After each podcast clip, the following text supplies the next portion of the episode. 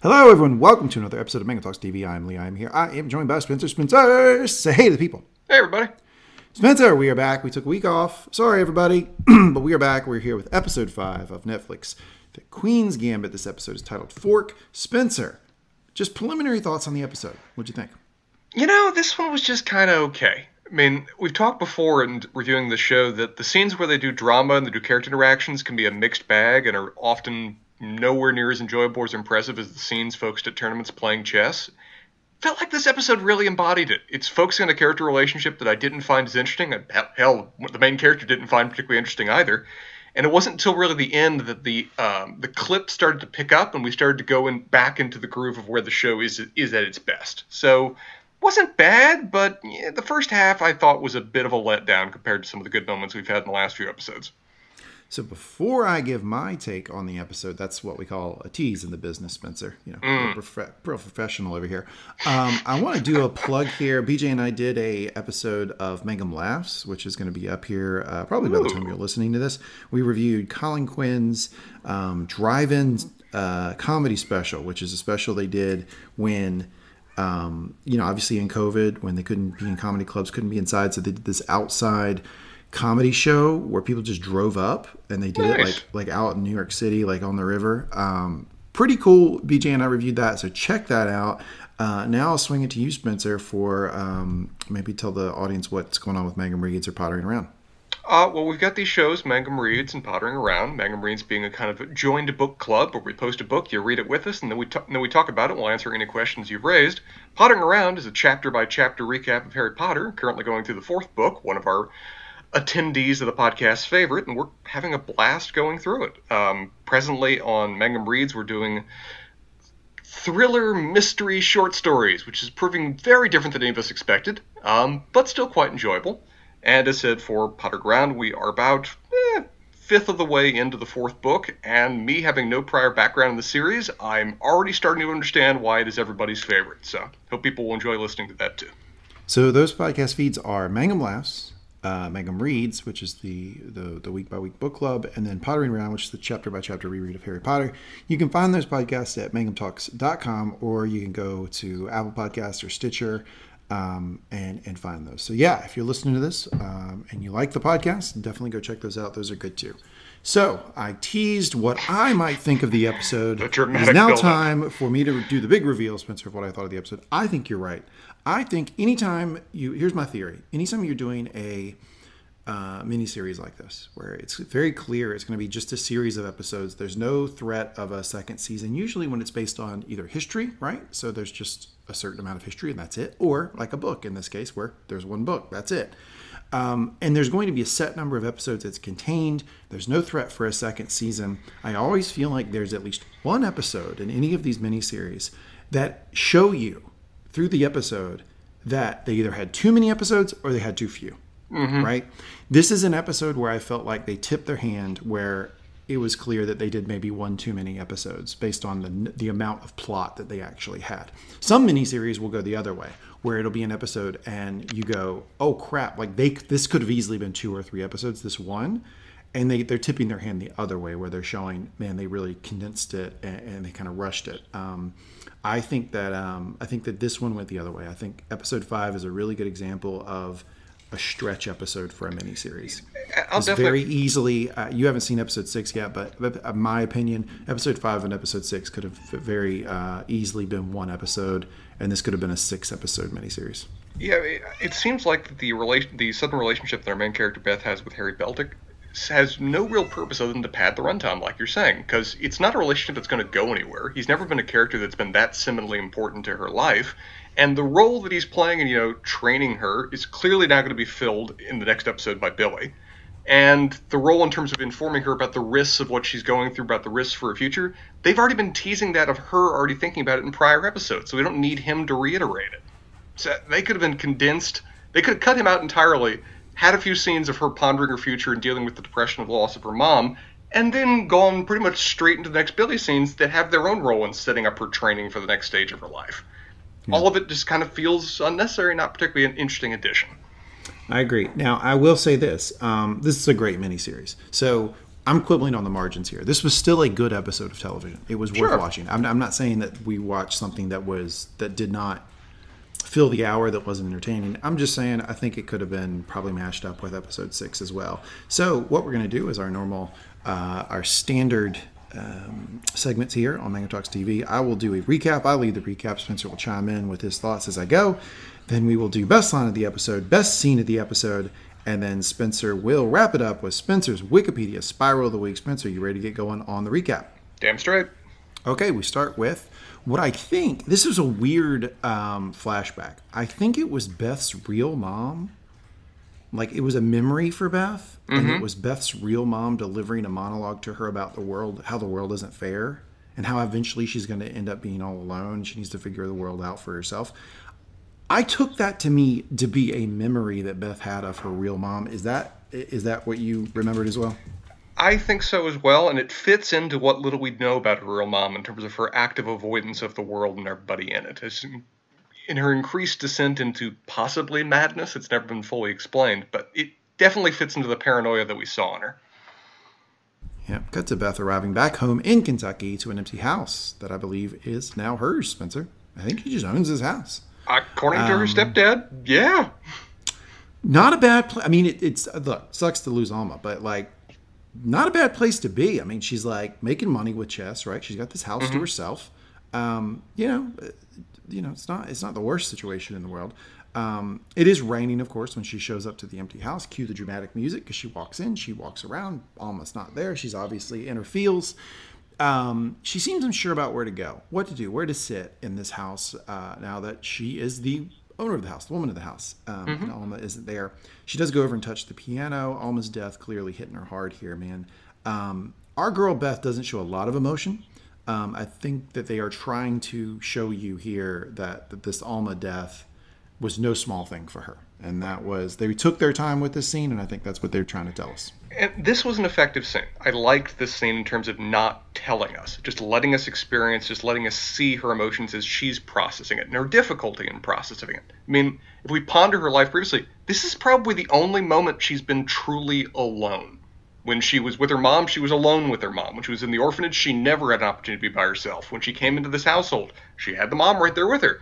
This is kind of like the first moment where she's ever just to herself. And I think she's still having. I don't think she really knows how to process or accept that or plan for the next step going forward. Yeah, I agree. Um, so then we cut to Beth getting a call from Harry Beltik. If you remember, Harry Beltik, um, he is just another chess player that she met before. She whipped his ass, I think, in episode three. Kentucky He's State calling- champion. Kentucky State champion. He's calling from the Kentucky State tournament. He mentions, uh, well, Beltik is from, like, he's not calling Yeah. from, but he is from the Kentucky State tournament.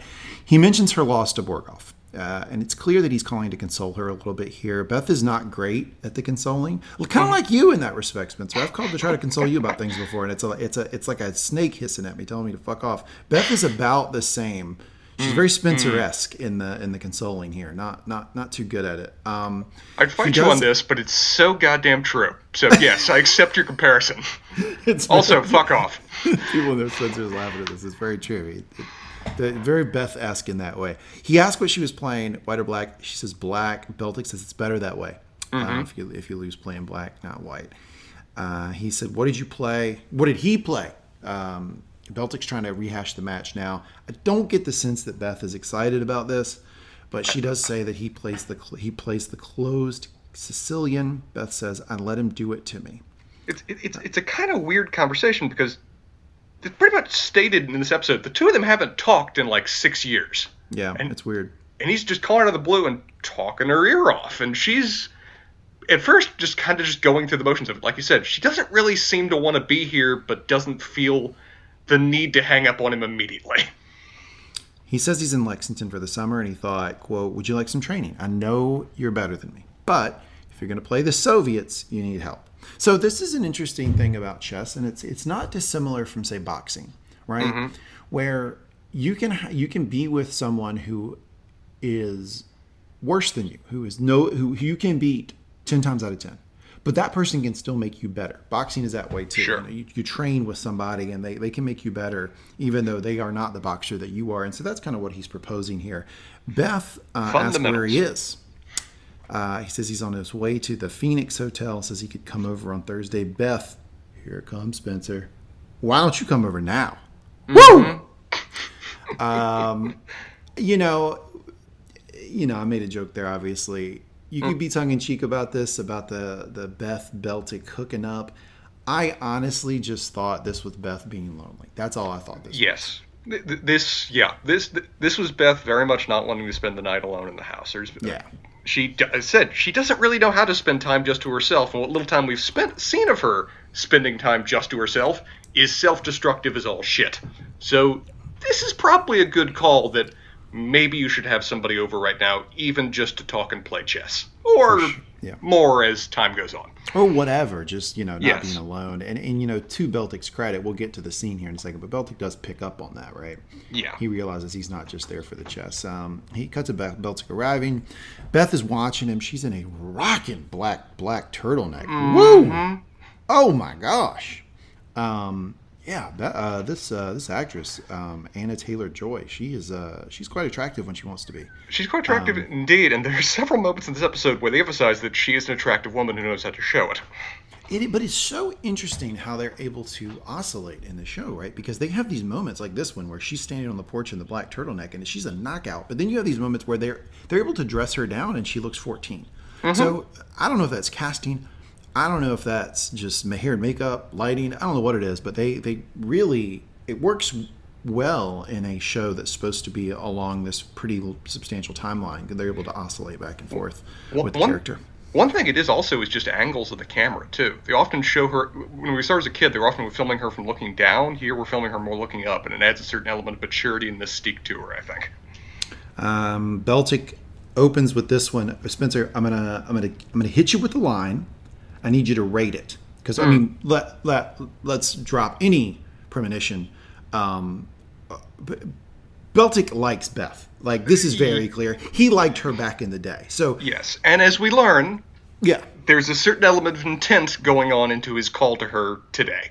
hundred percent. But he has a thing for Beth. Had it back in the day. Still has it now. So this is his opening line. I'm sure he rehearsed it. Oh yeah, I'm gonna give it to you, Spencer, car. and I wanna I want to A to F. All right. Great. Okay, okay, I'm ready. I'm ready. Excuse me, miss. What happened to that gawky little kid that kicked my ass years ago? She grew up. You know, it's a bit, you know, I'm gonna give it a B minus. It's not. It's it's a little bit cliche. It's it's it's it's setting up more like a friendly banter kind of thing, but it, it gets you in the door. It's not particularly impressive, but I wouldn't describe it as bad. This is I give it a I give it a C plus maybe. Okay, Maybe we're on the we're on the we're on the border there together. I understand. Yeah. Here's the thing. Always sounds good in a guy's mind to say Yes. something like, "Hey, you were a gawky kid." It- Doesn't always land good with the girl. Well, well, well thi- you were calling me gawky? th- th- this fits in the classic like guy's understanding of a girl on the playground at age five of where I get her attention by poking her. This is the kind of ribbing that works fine for in between guys. With a girl, you're better off having a little bit more familiarity than not talking to them for six years before you necessarily go this route. and then calling her, yeah, well, you were gawky back in the yeah, not not not the strongest move. Anyway, it's not an F though, so Beltik is at least in the game. Uh, inside, Beltik is handing her books. Beth has read most of them. It's kind of an inch. They're almost flirting right away, where he's handing her a book and she's going, "Read it." Here's another book. Read it. Like you know, they kind of have this little rapport going on. Um, but Beltik is doing his best. Uh, shout out to Beltik for continuing to try to give her books and and and pry and try to figure out okay, well, what has she read, what has she not read? Because you know, ultimately, you know, he's there to try to help her, right? He's trying to make Right. her better. Beth pouts about um, or points out that Casablanca, Casablanca, what's this guy's name? Capablanca. Capablanca. There you go. Not Casablanca. That's a movie. Capablanca. Um, played by natural intuition. So I think what Beth, the dy- dynamic of this scene here is Beth is trying to explain to him, I don't need to read these books. I play by intuition. Right. Uh, Beltik says, yeah, Capablanca played by intuition, but also his natural gifts, which were plentiful. Um, so he's trying to say, like, in a nice way, like, yeah, you're gif- you're gifted. Not not sure you're as gifted as Capablanca. Maybe you need to read these books. Mm-hmm. I mean, we get a lot in this chapter, uh, chapter, sorry, this episode of where Mangum Reed's coming out. It's in my head uh, that Beth really seems to feel in the mindset of and look up to and idolize these kind of instinctual genius players. We Capablanca, we hear a lot about Morphy, which I was interested to see, um, of where she views herself as the modern incarnation of them. And Beltik is continually trying to explain to her that A, that's not necessarily a good thing, and B, they would have probably struggled against Borgov because you need to understand the basic fundamentals, the rules, the procedures. You need to understand their workmanship style of playing chess if you ever hope to beat them, even with your natural gifts and instinctual style of play. Yeah, they do. They the scene ends with them going back and forth on if Capablanca could have beaten Borgov. Right. Uh, Beltik seems to be a hard no here. Beth, I think I'm not sure Beth really believes it. She's saying she thinks he could have. I'm not sure she 100 percent believes that. It's partly because Beth seems at this point convinced, or at least is telling Harry that you know I can beat Borgov next time. I just need more practice. Hmm. And and she's kind of trying to use Capablanca way of expressing that thought of where you know he, these you know skilled instinctual player they they can they can beat this kind of workman like Borgov. And Harry's really trying to get her out of that mindset quick. I'm not even necessarily sure whether Beth believes it or not, but it's at least how she's fronting right now. The Beltik is then sitting at the kitchen counter and says he replayed her match with Benny Watts. Benny Watts, if you remember, um, isn't that uh, Jojen? It is Jojen. That's our boy Jojen. Jojen in the house. Uh, Beth says that she's a different player now. Beltik says, well, in some ways. Beltik points out that when Beth gets countered, she gets mad. And when she gets mad, she can only see what's right in front of her. Which this is a very insightful bit of commentary uh, into Beth here and, and Oh, how yeah. she plays. We we know because we, we have like the sort of omnipotent view, um, the, the God's eye view of Beth. We have seen this happen many many times, even when she was younger, like very young. Um, she gets mad and she starts playing with more and more brute force, and she attacks harder and harder, and she becomes she has single vision. And Beltik has been able to figure this out, I think, from afar. Which shout out to him mm-hmm. for that. Oh yeah, I mean we've clearly seen that Beth can pl- Beth will start playing on tilt with not much of a triggering factor, and it's something that she should damn well know about herself because she heard the Russians say it about her when she was in the elevator. Yep. Among, Yep. um, among the people that are playing her or prepping to play her, she has this reputation, but she still seems kind of offended when Harry points it out. So I don't even know if she's fully accepted it yet. Yeah, and you know, honestly, like not to try to be like I'm not trying to like be on Beth's case too much here, but like I think if I was a character in the show, I would be like, hey Beth, you know, this idea of you getting emotional and then or being upset, um, but the cue the sexist word, right? Emotional and and then kind of losing it. That plays into the stereotype of women. Every single guy you play is gonna is gonna already think that you have that in you. They're gonna play to that. Right. You have got to stop doing that, right? Uh, That's a great call, but it's already going to be assumed about you Yeah. because you're a woman. So it, the fact that it's true means you extra need to prepare for this. Yeah, hundred percent. Beltik insists that she has to stay open during her game, see the whole board, don't get tunnel vision.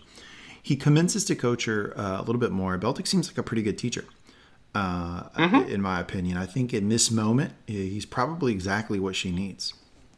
It's helpful too that at least early on, we see see a little bit a little bit more of a difference here uh, in the future. But early on, he does he isn't coming to this with ego. He knows from the start that she's better than him. He knows from the start what his usefulness to her is, and he's focusing on that. He's not letting his own maybe ego about the, how much better or smarter than him, him she is get in the way of teaching her the fundamentals that he came here to do.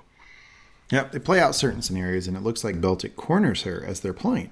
He explains he got it from a book, right? A little, little, boop, boop, little, little needling her, because he, you know, he does in that quick exchange get the better of her, and he explains he got it from a book. Uh, Beth has made them both sandwiches. Spencer, what do you think? What sandwiches do you think she's making? She's she's what 22, 23 here. Doesn't seem like a cook and um, you know it's 19 what 64 65 what kind of sandwiches do you think he's Well, Beltik is getting It looks like Wonder Bread with the corners cut off. Um, yeah but I- right away yeah it's a good call um, we haven't seen her cook much for herself or prepare much. She probably doesn't have that much of a you know expensive discerning palate, and she probably hasn't shopped which throw in that factor too. This might just be a mayonnaise and cheese sandwich for all I know. Wow, mayonnaise and cheese could be. I was thinking processed meat. I was thinking he's got a he's got a bologna or a salami in his future. Mm-hmm. Maybe even a spam. Who knows? Could be spam. That's true. Uh, cut back to the scene. Beth says uh, she's a different person too. Beltik says, uh, Bel- no, Be- Beth says um, you're a different person too, right? So she kind of re- invokes what Beltik said to her when he first saw her, right? That she's, she's changed or whatever, and she's like, "Hey, you've changed too." Beltik says he fixed his teeth. Uh, ugh. Um, look, I mean, fix your teeth, dude. That's cool. I'm all for it. I'm just not. You, if you're trying to get this girl like openly talking about the fact fact you fixed your teeth because you felt like your teeth were ugly, I just don't. I don't know if that's a good road to go down in the conversation. I very much agree. It's not the best tack to take, but this character really believes that this was his necessary thing he had to do to win Beth. The fact that, we've learned here in a minute, he spent his tuition money to do it for the explicit purpose of beating her in the future. So Yeah. he, he's invested a lot in the idea that his teeth were the issue. I'm I'm all for self for bettering self. I'm all for uh, doing things like that if you think it's necessary, and maybe Sure. even if you think it's necessary for a girl. I just don't know if he should be talking about it too much in front No, of her. No, it- woo, and- woo, that shows the underbelly. Showing too much weakness there, Belty. And and she, she and Beth's very receptive to it very quickly because it's not what she meant. And when he seizes on that, she kind of exits the conversation with, "Yep, yep, that that's it, yeah," and then just kind of walks out of it a little bit. She does give him a "it was worth it" when he says She he does, which is polite. money on it, which very nice of her. Uh, Beltik says he should go, leave his board there. Says he'll be back in the morning with more books. So, uh, what has started here is Beltik knows um, she's good, right? Yeah, She has a chance against the Soviets. yeah, He doesn't, so he's committed to helping her. And I just want to point out what is actually the undercurrent of what's going on here. Yes, Beltik has a crush on her, right? But he's going above and beyond just like calling her to try to hook up with her.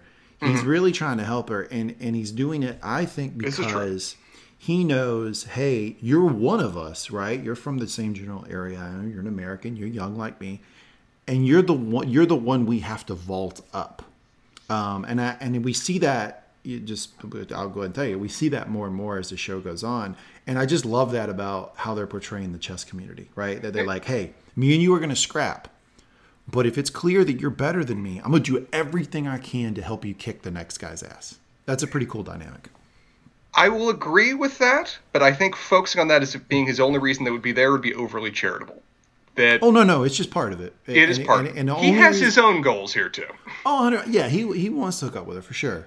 But there is an element of that, and and I'm It's true. tipping my I'm tipping my hand. here, I'm doing a little spoiler. That maybe I should have had this jag next episode, but that, we see this more and more in the chess community as they Gotcha. as they display it, and I just really like that sentiment. Mm. Now, what do idea you- of like, well, I'll, I'll you you beat me, but I'll do everything I can to help you the next round. Mental note. One thing to ask you.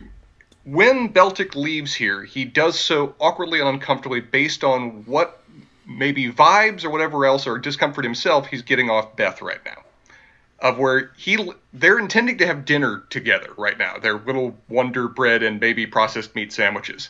And he doesn't even take a bite of it. He immediately, the moment she sits down, comes around the corner to sit down next to him, talks about his teeth. He exits stage left immediately. Yeah. How how did you interpret that? Was that just his own insecurities at play? Ner- nervous, yeah, just Yeah. nervous as all hell. Yeah, and it's moving. Beth is so much more confident than him Yes. that it, he just doesn't. You know, he, he he's out of his element, and it's happening way faster than he probably anticipated, uh, and he's not ready for the next move. So he just is- panics. This is also the first of a few moments where I have to ask: Do you interpret Beth's interactions with him in this moment as flirting to any degree? Eh. Beth is an interesting character because I'm not sure. Yeah, she might be flirting with him. I just don't think that she is in a place mentally to know who she likes or what she likes. She's just kind of operating just kind of next, you know, one foot in front of the other kind of deal. Yeah. Um, she's the type of person that like if I was if I was a guy and I was around her and I was single, I probably would like even though she's like attractive and cool, I'd probably pump the brakes and say, I, I just don't I don't know that there's a lot there. I feel like I'm I'm looking at some hollow eyes. Yeah, she, she's so immediate gratification focused in terms of how she goes about her own individual pleasures outside of chess that I agree that idea. There's not really a long term plan or a long term commitment associated with this. She just kind of moves between what's fun or interesting is the next step. Yeah. And and she's also by her nature just kind of a flirt anyway. Yeah, she is. And but I'm gonna go back. I'm gonna go back to my jag uh, a second ago, where I was talking about how the chess community builds her up. You know, mm-hmm. That does happen at the end of this episode too, right? Because of It does. that conversation with Benny. So I'm not, I'm not too far card ahead of the, ahead of the horse on that because there's two examples of it here. There's Beltik and there's Benny later in the episode. But anyways, It is. It is, out. and that's a good point. A good parallel I'm going to come back to with respect to that same issue of was she flirting and how a person responds to it. We're going to come back to that Ah, again with yes, Benny I can't wait end. to have that conversation. Boy, our boy Jojen grew up. Woo! we'll get there. Man, he's tough. Uh, back at home, Beth is going through the books. Then she starts watching TV. Seems like she's having trouble sleeping in the house. Um, and that really makes a lot of sense to me. Um, You know, it- it's got to be. Look, it's cool that she's got the house. I mean, it's better than not. But she still has to get through the process of this is a house that she was brought to. It's Alma's house. Now she's there alone. Alma's dead. She's got to figure out ways to sleep, Oh, and yeah. she's always had trouble sleeping, which you know people who like dabble in drugs and alcohol and stuff usually do.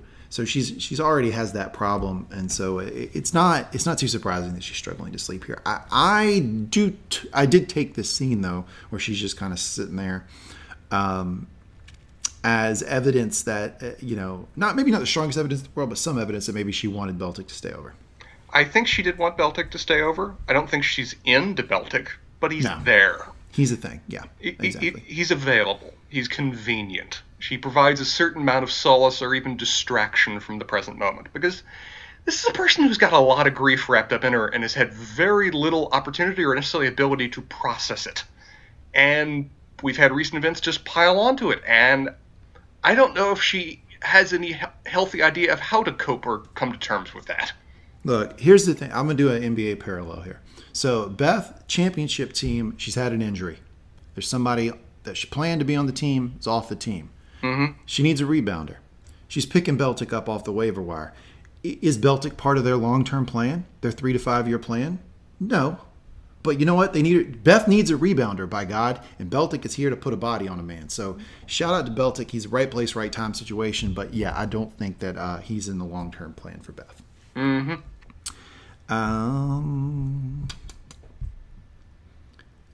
Is next morning, they are playing, and at the end, Beltik asks her what her end game was. She says to win. He explains, "Well, that's just improvising." Beth, there's here's a potential quote of the episode right here. Quote: "I can beat Borgov with a little more work." Beltik, you can beat Borgov with a lot more work, years more work. Borgov is not some Kentucky ex champion like me. He's a world champion who could have beaten both of us when he was 10.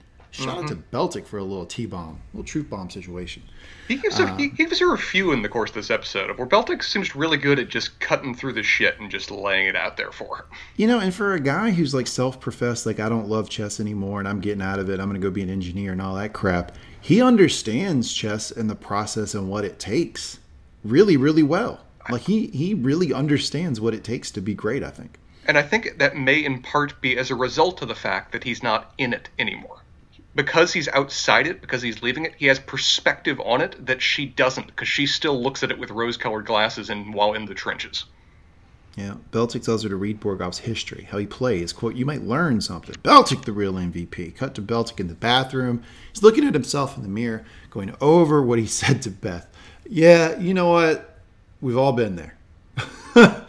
you know what, Beltik? We've all been there, where you, you're Good with the God, pretty yes. girl and you, you have a conversation. You go, you know what? I need to the bathroom. You get the bathroom. You go, God, Stupid. stupid. Why did I start? That was dumb. Yeah, we've all been there, Beltik. Pretty cute. He Uh, I- sees something. I do think he looks around and sees her pills here. Is that right? he does, yes. And he picks them up, right? mm-hmm. Yeah. I think he I think he yanks her pills. And I know it look, I don't know Beltik very well, but I know Beltik well enough to know he's not taking her pills in the same way that Beth would be taking the pills in that situation. I don't think Be- Beltik's taking these pills to take them. I think he's trying to keep them away from Beth. It's interesting that he just recognizes them on sight. Uh, yeah, they must have been real pervasive back in the 60s, right? And this is like Librium. So this is a benzodiazepine. It's something like Xanax that, that just makes you kind of, it's an anti anxiety med, makes you kind of sleepy. Um, you've mentioned in the past that maybe these were over overprescribed to women back then in an effort to just get them to just stop freaking out and shut up. Um, so maybe he's seen like maybe his mom taking them, for instance, or if he had a sister or something. Um, It- that that's kind of that's my guess there. It, he he definitely has prior exposure to them because he he grabs them and seems to know instantaneously what they are. It's not like they're in a marked bottle or anything. So whether it's someone else that took them in the past or even potentially himself, there is a history there that we just don't know about yet. Weird that Beth is keeping the keeping the pills in the bathroom for full display when she's got she's got um, uh, a guest over. That's kind of strange. Uh, cut to Beth dancing in the living room. Whew. I don't know if she's trying to seduce him in the scene, but I was fully seduced. Oh, tough boy. Let me tell you that uh, they are really um, leaning hard on the attractiveness of the actress there. With Peggy Lee's fever playing in the background too. Beltik is just stunned. You give me fever when you kiss me, fever when you hold me tight. That's not really the, the, the there's the lyrics though. Fever in the morning, fever all through the night. That's the the general lyrics there. Uh, Beth keeps it on, says she likes it. Beltik hesitates, walks out. Um, Spencer, do you think Beth, Beth was going for it here? You think this was a this was a hey come hither? This was the this was the second moment I was going to ask you. I think yes, and I think it possibly informs more about the first scene too, of where this doesn't feel like you know ah I'm just wanting to loo- get get loose and have fun, listen to music. There's an element of style going into this, an element of seduction. I feel. I don't. lights are dimmed. Yes. I I don't I, I don't think Her- Beltik is wrong in assuming that that was the intent here. Uh, and again, we see Beth later seeming a little bit disappointed sitting in bed alone, sitting in bed alone. Yeah, she takes out a cigarette, picks up a book. So at least she's doing what Beltik told her to read the damn books. In, including including about Borgov now, right? Yep. Cut to a video about Borgov uh, and about how great he is, kicking ass at a young age and whatnot.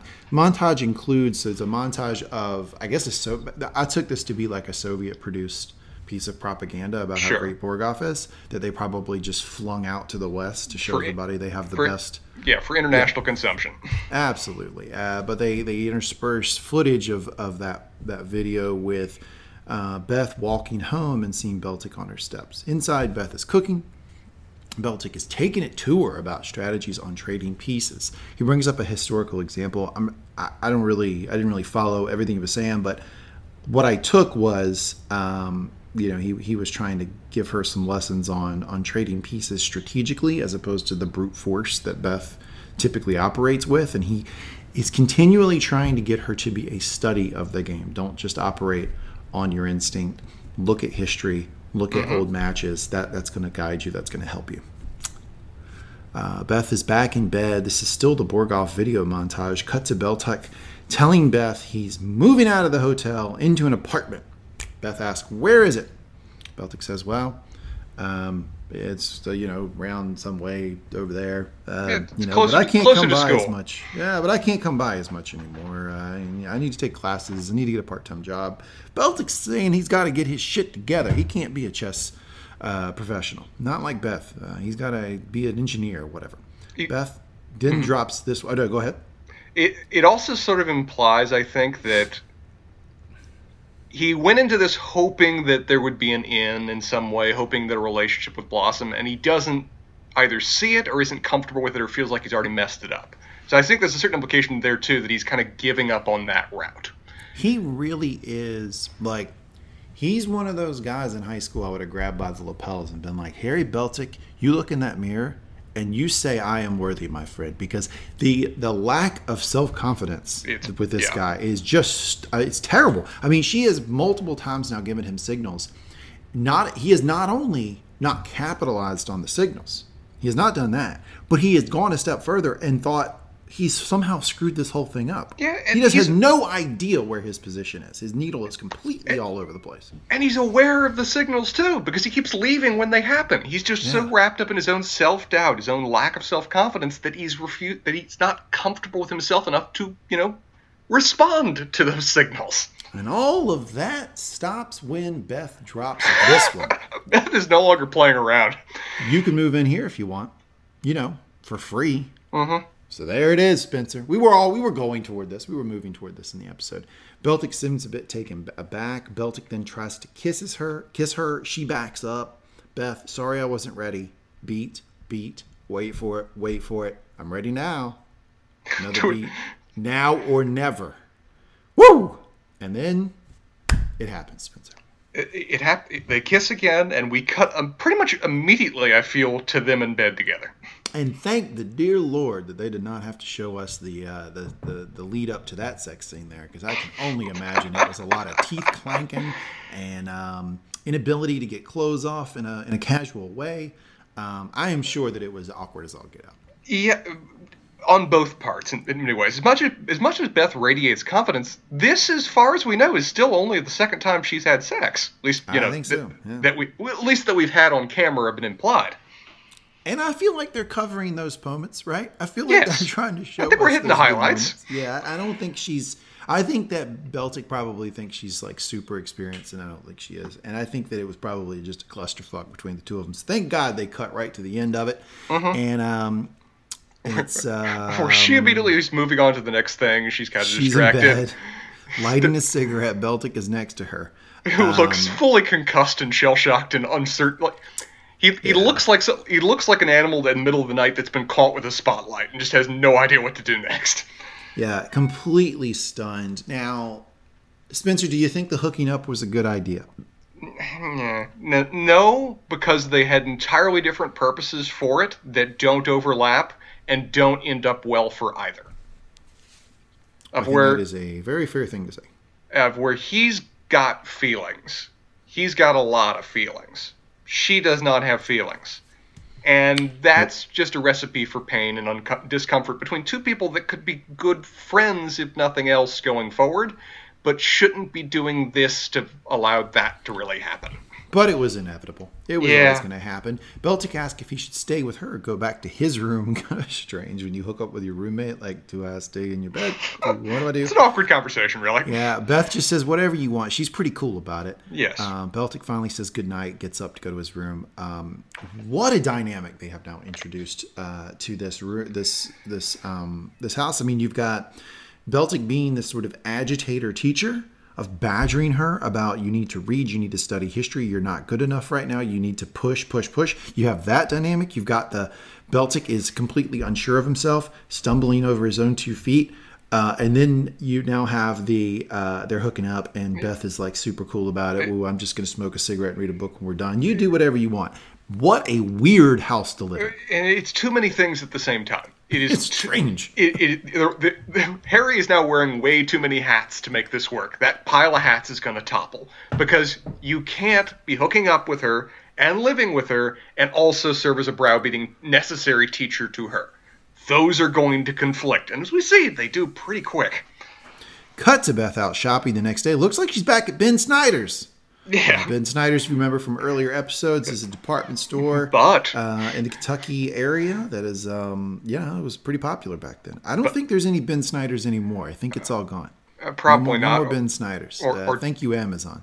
or changed to such a great degree to be unrecognizable. Though notably, compared to the last time we saw her Ben Snyder's, she is on the ground floor rather Yeah, than up in the in rafters. heck no, she's not up in those sale racks no more. Beth is uh, Beth is buying buying the full price items now. She does run into somebody she knows, a girl from high school. Had these moments myself, very strange. uh Uh-huh. Spencer, uh, you and I both uh, have a little age on us. Neither one of us have kids. Pretty strange when you run into like somebody from high school or college or whatever, and they got their newborn, right? Particularly when they're like. It, it can be awkward enough to meet somebody with their newborn anyway, particularly if you've not seen them for like a decade. I mean, she hasn't seen this girl in six, seven years, probably. seven years, yeah. Yeah, Mhm. something like that. Even more awkward when the person is obviously unhappy with their state in life. Yeah, and I've I've had those too, where I've Oh, seen yeah. like a dude or, or like a woman that like I, I grew up with who like have a kid and like, you know, they're like, you know, being trying to be jolly like this Oh, woman, this woman is, but giving you every hint in the world that they're miserable. Like that's exactly the conversation I've had before uh, with people I went to high school with when I, I go back to my hometown. It's very uncomfortable. Oh yeah, you, you weren't. You're meeting this person for the first time in six years. You're not invested enough to really dig deep on this, nor do you necessarily want to. This was No, not a meeting you planned for, and suddenly you are in their shit and not sure what to what, what the next step is with that. Yeah. Um, she says, but she in the in the midst of this very awkward conversation where this girl's explaining that she has this kid now, she's married, but that she, you know, uh, you know, indirectly is saying that she's not happy. She does say she read about Beth She says it might be exciting. Uh, being all the Beth says being around all those boys is a real thrill. Um, Beth reminds her about the time she went over to her house. She wanted to know if Beth had dated any of the boys. Um, very, very weird. Which is a very meaningful conversation to Beth, but for this girl, didn't even register. Just another Tuesday. She has no memory of that conversation at all. No, uh, Beth had remembered something a little bit too specific and kind of tipped her hand um, that maybe that, that interaction was a bigger deal to her than it was to the girl. The girl takes off, saying it was nice to see Beth. Um, and I think all parties are happy that interaction is over. And a notable thing to get out of this too is what she also had in her cart, and some of the dialogue she has about, you know, maybe the baby will go to bed and be convenient. And what's at the bottom of her cart is a massive amount of alcohol. Oh, I didn't even see that. She had Yep. a bunch of alcohol in her cart? At the bottom of the cart, underneath the baby, it was loaded up with a ba- with a bag from a lo- from a liquor store. And that's Oh, when, wow. Good catch there, Spencer. I did not see that. and it, it explains one of the lines that she was saying. She was she when she when Beth looks down and sees this, uh, I don't forget the name of the girl, it's like Margaret or something, Yeah. is saying a line about, and you know, if we get back in time, you'll go to bed and that'll be convenient, which doesn't make sense until you look down at the alcohol and says, oh, so you can get your buzz on. Gotcha. I understand now. All right. Well, we got we got two uh, two folks who are uh, who are dabbling too, and, and Beth obviously not tipping her hand there, but Beth Beth also I think uh, dabbles with the alcohol. Cut to Beltik explaining there is more to life than chess. Um, Yes, which is, He is Bel- just all over the place with his advice. I mean, one minute he's like, "You have got to study. You have got to read. It is so important." The next he's, "Well, there's more to life than chess." If you got a theme, hit your theme. Stick to your theme. Hit Good it twice. lord. Hammer it three times. Don't jump around to conflicting points. Uh, he's regaling her with all these historical folks that he's interested in. He lands on a quote. Ready for it, Spencer? Oh, I am. It's foolish to run the risk of going mad for vanity's sake. I guess yet this is like the type of thing that Beltik says that makes him think that he sounds interesting. I'm not sure it's the type of thing that's going to work with someone like Beth. How much is this Beltik talking to himself and Beth's in the room? a lot of it. That's a good call. Yeah, it's it- a lot of him just sort of like monologuing. At this point, he's quoting friggin' Diderot. Talk, and it's like, dude, what, what are you what are you trying to do here? What what is your objective? Understand that you're actually talking to yourself and reaching a conclusion for yourself now, and Beth's just present. Beltik says he saw the pictures Townes took of her in Vegas. I, I don't know. Like, so the implication here is that I guess he saw these pictures and he he knew that maybe something was up between her and Townes. I have absolutely no idea how you ascertain that from a picture. Um, very strange interaction, but um, he does inquire about her and Townes, and Beth shuts it down. Says no, nothing happens. Which which she's honestly probably still disappointed about, given her feelings for Townes, and particularly that she saw at the t- what we saw at the time. Fucking what was his name? That shithead. That Fuck, God, that guy Greg? sucks so bad. Greg. You know he sucks so bad I can't even remember his name. We, we, we've everything. blocked him out. He does not merit brain The cells, man. Just banish him right now. the worst. Beltik starts to explain that he had been waiting for her. Uh, Beth changes the subject here. So this is starting to broach into a conversation um, that establishes a dynamic that you talked about earlier, which is that Beltik has more feelings for her than she does for him. He has actually By miles. thought about her. He's this is not like simple like oh man maybe I'll just call Beth. Mm-hmm. He's been thinking about this for a long time, and he's trying to explain that to her. And Beth does not have those feelings for him. Very clear, so she changes the subject quickly. Um, Beltik's kind of hurt by the fact that she she changed the subject here. I think it's obvious he wants more than she does. She walks off, and finally Beltik says, "Let's play chess." Next day, Beth is at the corner store pharmacy. This this pharmacist, um, I feel like Long suffering. like I, I feel like if you're they, they were made like I know there's a book about Queen's Gambit that, that, that this Yeah. Was A- built- it's an made on a book. adaptation. Yeah, but let's say there wasn't, and let's say you were just writing a book based on whatever the show is. I would want a POV from the pharmacist. Oh yeah, the things that man has seen, the stories that he's got a brief window into would be fascinating. Yeah, he he's seen some shit, and he knows everybody's secrets. And Beth is there getting some cigarettes. She also picks up a chess magazine with my man Jojen on the front. Benny Mm-hmm. Watts in the building. The cashier asked if she'd rather steal it to reference to a couple that he called her out on episodes. that. yeah, a couple episodes when she didn't have any money, so she uh, she went in, um, bought a paper, and then uh, stuck a chess magazine in it and walked out with it. Mm-hmm. He asks her if she'll be going to the chess tournament referenced on the magazine cover. She says yes. He says good luck. So you know the, the whole community is rooting for her here. I don't think the community really knows what to make of Beth, but I do think they're rooting for her. Oh, she, she Yeah. she's she's such an anomaly. She doesn't factor into anything they can understand. She doesn't fit in a box. They're just you know happy for the success because they can understand that much at least. She tells him to keep the change. Interesting little exchange there. Shows the people in her community root for. Cut to Beth and Beltik outside, talking strategy. He's got her um, talking out her strategy, thinking of all the ways through it. So I think that's a little bit of shows a little bit of growth here, right? He's got her. He's got her actually verbalizing what she's thinking, the different strategies, uh, where she could go with certain things. She starts to lose her patience with him because he's asking her questions she thinks are obvious. Then we have this exchange, potential line of the episode. For God's sake, Harry, can't you see it? No, I can't see it that fast. Well, I wish you could.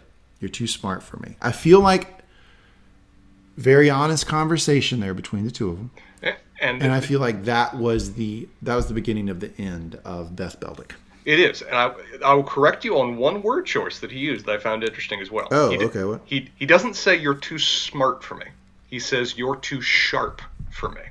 Uh, which okay. I which I liked because of the double edge attached with it too. Of where it both means you're too smart for me. It also just means you're too coarse, rough. You hurt me. It, it was a hurtful line that she just said there very casually. Yeah, well, I wish you could. Yeah. Uh, Beltik gets up and walks outside. Uh, walks inside that evening. Beth is walking upstairs and sees Harry is still in his room. She stands out in front of it for a bit, then thinks better of it and goes into her room. In her room, she's listening to music and reading her chess magazine. She opens the door to the bathroom, then walks back out. Next morning, she's making breakfast. She sees Beltik with his bags packed. Beltik, I have taught you every. I have taught you everything I know, which admittedly is not a lot. Eh, not giving himself a lot of credit there. Yeah. I better start studying. I'm supposed to be an electrical engineer and not a chess bum. Whew. Tough. It, Is it's he calling her a chess bum here? No, I- I think, but I, I think he's being almost over. He's assessing his own future in chess, and it's a it's a possibly an overly hypercritical assessment, but he's really trying to just cut that part of his life off. He doesn't see it. He doesn't see any future for him in chess other than a guy that just lags around tournaments and loses quick, or somebody who's hustling. And that's just not the life he wants to lead. So he's being pretty dismissive of that possibility. I don't think. I think he's talking again about himself rather than her here. Yeah. You're probably right. Beth asks him where he's going to go. He says he's moving into that apartment he referenced before. It's closer to the university. Beth says, You're wrong. You have taught me a lot. Says she's glad he called. Beltik says he's happy he could be there for when her mom died. Beth kind of stiffs armed that. Stiff arms that. So, you know, it, this is Beltik, you know, tipping his hand saying, Hey, you know, I know that, you know, I, what you were looking for was more than chess in that moment. I know that. And I'm, I'm trying to establish, I'm trying to, like, you know, give credence to that. And Beth doesn't want to talk about it. Um, and says he helped her chess game. Yeah, Beth does not show vulnerability. Beth doesn't know how to just be that kind of open and honest and vulnerable with another person, and she cuts that off very quickly. Beltik explains that he's learned he doesn't love chess. Not like you have to, not like you do. Mm-hmm. He leaves her with a book on, oh my God, Spencer. Do you realize who he left a book, who the book that he left for her? Do you realize who it's about? I do realize what it's about. Tell Your us, sir. boy, Paul Morphy. I, I, I am so amused that Paul Morphy becomes almost the central the central reference of this Oh, man. Dude, do you understand how like when you were going through this? So you you uh, for folks who didn't listen to it in a previous episode, I think it was the last episode, Spencer Yeah. the Wikipedia Spiral of the Week. He talked about Paul Morphy, who was a chess prodigy before press chess prodigies were a thing, and he was American. It was back in the 19th century. He went all around Europe. He kicked a bunch of ass. He came back. He retired young, and he ended up being kind of a wet brain in the end. Um, here's the deal is that when you were going through all that, I was furiously Googling, where have I heard the name Paul Morphy before? In the show, and it was in the show. it's so perfect. it- It's again. The reason I went into it last episode is because it's such an apt comparison to some of the themes they've been putting out with her, with her potential, with the dangers that she could lead later in life. Because he's the quintessential example of the burnout genius. The rose to the top of his it, game. Yeah, go ahead. Go ahead. Of where he rose to the top of the game, he became the best in the world, and at 22, he never played chess again because he'd reached the top of the mountain, and the only way from there was down. And Beltik's trying to warn her that look at Paul Morphy, look at Steinitz, the, the world champion that replaced Paul Morphy. they went mad in the end. They didn't have, well, particularly Morphy, didn't have a concept of life outside of chess and kind of went just insane in their loneliness. Don't walk that path in life. Beth explains that they call him the pride and the sorrow of chess. Very, very great line Yes. there. And, he draw, and he's drawing a parallel to Beth, just like he talked about. Explains how Morphy seemed to flame out early. He then, what does he do, Spencer? He pulls the pill bottle out Yeah. and says, "Be careful, Beth," and leaves. So finally, someone um, other than our girl, um, what's that girl's name from the first episode? Oh, um, your, your favorite character at the time? Yes, Jolene. Jolene, who, who Jolene is the only other person I think who's called her on her substance abuse. Um, finally, we got this guy who's who's doing, who's but warning her, saying, you know, you'd be careful with these things. Cut to a montage of Beth with suitcase walking. Um, we get a lot of these scenes, right? Almost one every episode where Beth is suitcase walking in somewhere. Um, a variation of the theme is playing on a piano piece. Uh, it's Ohio. It's the U.S. Championship 1967. So yeah, we are a few years later. Um, cut to night, and Beth is lighting candles, and she's taking her pills. She leans back in bed, looks at the ceiling, and the pieces are moving. So she's still very much using the pills. Um, Cut to Beth talking to my man Jojen Benny Watts in the house. He's talking to her about Borgov and is sympathizing with her loss. I thought this was genuine. I did um, too. Sometimes Benny is kind of a wise ass. I think he's being genuine here about the loss to Borgov. I, I, I agree. I, I, I think that, like you said, they are chess greats at the top of their game. They can commiserate about this without there being some kind of purpose or implication associated with it. It says he knows how it feels to lose, how hopeless you feel. They look at the person Beth is playing first. They aren't impressed. Benny, quote, that shouldn't take too long. Highest rated players in the whole fucking country, and yet here we are at some second rate university. Ooh, cut to Ohio University. Woo, man.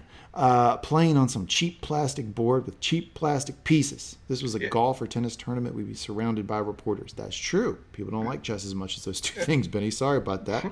Um, this is a noticeable step down from the last from the last major U.S. championship tournaments we've seen previously. They were, they were happening in major hotels. They had lots of people there. Yeah, I don't know what's going on else. with that. Yeah, it's, it's very strange that they were doing this uh, here at, at the Ohio. Yeah, you're right. I, I don't understand why it stepped down so much in like three years. Is it an inconsistency in the show? They're trying to hyper hyper focus on this theme, or are they trying to imply that there's been a, a downturn in you know U.S. interest in chess? That happened quick though. That would be like in three Yeah. years. Yeah, I don't know. I think it's probably just a inconsistency. Uh, Benny, you should see the places they play in the Soviet Union. Beth, I'm planning on it. Benny, you'll have to get by me. Beth, I'm planning on that too. Woo! nice shit talk by Beth. Get in, get out, Beth. You, you Oh, won that exchange. Get out now. It's fight night. Let's get ready to rumble, folks. It's we, we know where this episode is going, right? Oh, We yeah. Go. We are headed toward Benny v. Beth round two. And this cuts into and transitions into probably my favorite scene of the episode. If we're- We're back at a chess tournament, so I'm already excited. But the filmmaking, as they do the little cuts and intersplices of going through their games and still focusing on each other and working in parallel to each other, is just great. It's really entertaining filmmaking. Yeah, great montage. Oh yeah, Probably the best montage of the entire show. They are playing "Classical Gas" by Mason Williams in the back. Great song. Not heard that? You, if you've not heard that song, you've heard that song. you have heard that Um, so- song. You just didn't so- know the name. Yeah, go go to YouTube, find it, listen to it again. "Classical Gas" by Mason Williams. Incredible song. Perfect, perfect Oh, montage yeah. song here. And we see Beth and Benny just kicking ace left and right. Shoes Mm-hmm. don't shoot, Spencer. Cut to day two. More montages of Benny and Beth killing it. Very well montage. Where very well monta- done. Montage continues. Probably, Mm-hmm. um, probably one of the best. I, I'll say it again. I can't think of a better one. But then we cut to Beth and Benny are clearly on a collision course. Day Oh, three. yeah. They've More Beth and Benny killing folks. Oh yeah, they, So here's another thing. They haven't played yet. Like I, they they cover three days of chess uh, uh, matches in this montage. And Beth and Benny killing everybody. They still haven't played. So here's what I'm thinking. I'm thinking it's got to be like the NCAA tournament, Yeah, right? yeah. Like where the one seed and the two seed are like as far apart as possible, so that if they play at all, they have to play in the finals. Th- this is very much the case. If we're they're in their own separate brackets, essentially, the event they're, they're going to play players within those separate ones before they ever cross over to play each other. Just because it would be, they want to build this up to the one and the two ending up in the tournament in the, in the last round of the tournament together, because that's what puts butts in seats. Cut to Benny giving an interview. I fucking love Benny Watts. I got to tell you, his advice for young chess players, Spencer, Don't don't just be a chess player. Don't look like you. and read my book. his advice is read my book and work out. That's his advice. Yeah, he makes some comment about wanting to get in shape. Uh, he asked uh, Beth what she did to the poor guy in the third round. It looked like he wanted to kill himself. Beth, which poor guy? Oh, Man, she is firing on all cylinders in Ohio. Uh, Benny says some of the folks are going to get a drink and do some speed chess. We have not been introduced to speed chess yet in the show. Spencer, what is speed chess? Speed chess is what we've seen before on math. It is just chess that is designed to go as. I mean, I'm guessing I don't know exactly speed the, the, the particular rules, but it's speed chess with just an incredibly reduced time limit, so that you barely have time to think about your move. It's just in, immediate moves, immediate t- hitting the other person's clock to go through it. Yep, and I think that you have like, like your time is literally like maybe a minute and a half. Yeah, it's incredibly. you get to play the abbreviated. entire match. I mean, it's so fast. Um, and the scenes that we do see of speed chess later are, I mean, I, I, I googled uh, speed chess and I looked at some videos of people playing. They do have to play literally that fast. It's boop, boop, boop, boop, boop. It's- I don't know about you, but my mind does not work that quickly. Hell I, no, it doesn't. I, I, I couldn't even tell what pieces they were moving. Is that Hmm. how fast they were going about this? I couldn't play checkers that fast. Be honest. uh, Beth says she's going back to the dorm. Benny challenges her since they have a day off. Beth, can I ask you a question? That depends on if it's going to give me an edge. You serious, Beth? What's with the knife? Benny Benny says it's for protection. Beth, from what? so Beth can be real funny and cutting sometimes. Uh, Yeah. cutting. Haha, see what I did there. Uh, but yeah, she's like, "What are you? What are you doing with this knife?" Um, Benny finally says, "Whatever," and he ends the conversation by telling Beth to study hard. B- Benny's a hustler. Benny makes money playing chess against people that probably want to, you know, punch him or kill him afterwards. He may actually have used that knife in the past. I know, but she she did a thing that She a lot a of that women do a lot with men when they like they have like a like a knife or Oh, oh aren't you a big boxing man? gloves or something. It's like, oh you yeah big yeah big guy huh big guy who Tough dude. really diminishing him in the process. Yes, it, it, it's putting him in a category of a guy that you know is wearing a knife to make up for other lacking, and yeah, it's a very cutting classic way of doing that. Uh, cut to that night, and Beth is indeed studying, and the music is blaring from the other dorm rooms. Beth gets her coat and leaves. She passes some people practicing in their rooms. Beth walks outside. Stepping Stone by the Monkees is playing. Another great song. Man, the love soundtrack the of music choice. Yeah. So strong. Cut to Beth walking into the student union. She's got a, a mug. I think she's looking for some coffee. Benny sees her, and she walks over. Benny asks what um, she'd do on the board if they were playing and uh, yeah, that's like you know so benny's like kind of testing like hey what would you do here? And it's it's the two guys that she beat that day in the tournament, right? That are with him. yeah yeah hmm that he's with. And he god knows what he's doing. He's he's kind of being classic benny watts here right? Like it's like he seems in these sort of social situations to just want a crowd so he can talk. He's one of those Oh, yeah. guys. He- and he and he, he seems to enjoy teaching because he's telling these guys he's trying to you know train up or teach these guys. It could just be he likes to be the center of attention, but it may also just be he just loves chess and likes telling people about chess. yeah it's a little bit comedy a little bit comedy Yeah. benny asked her um, uh, to play some speed chess she says well i'm just getting some coffee benny says hey one of these guys will get the coffee for you really wants to play speed chess with her. She decides to sit in for one game, and that was your first mistake. Oh God! Don't sit at the table. You don't get up from the table. They make money as long as you're at the table. This is this is where she needed a Spencer in her life. Mm-hmm. A Spencer to say, "Hey, look, Beth, you do realize that these are two different games, right?" Yeah, you do realize She seems to not understand that when she sits down. Well, she has too much ego. She has too much ego to imagine that there is a form of chess that she's not going to be the best at. And man, does that slap her in the ass in the set, uh, in the course of the next. I don't even know how long they play. How many hours do they play speed They chess? They play here? a long time. They play a lot of games, and Benny suggests five bucks a game. I did the math on that. That is roughly forty dollars in today's money. So That's it a not a small bet. Yeah, it's not a small bet, and we proceed to watch her go through her entire bankroll down to her Mm-hmm. ones. He absolutely jacks her up. I think he takes fleeces her for pretty much all the money she's got. We see a he he, he beats her so much they have to do a montage of him beating her, of him going again, boom, again, boom, again. He beats her I don't know how many he, times it is. Um, I think it's something between like four and seven, maybe that he beats her. I think it's even more than that. That we see, that we see. we we see it. I would suggest that he beat her more than twenty times. I- It is a it is enough that by the end of this, he is tired of beating her. He's tired of even saying the word again.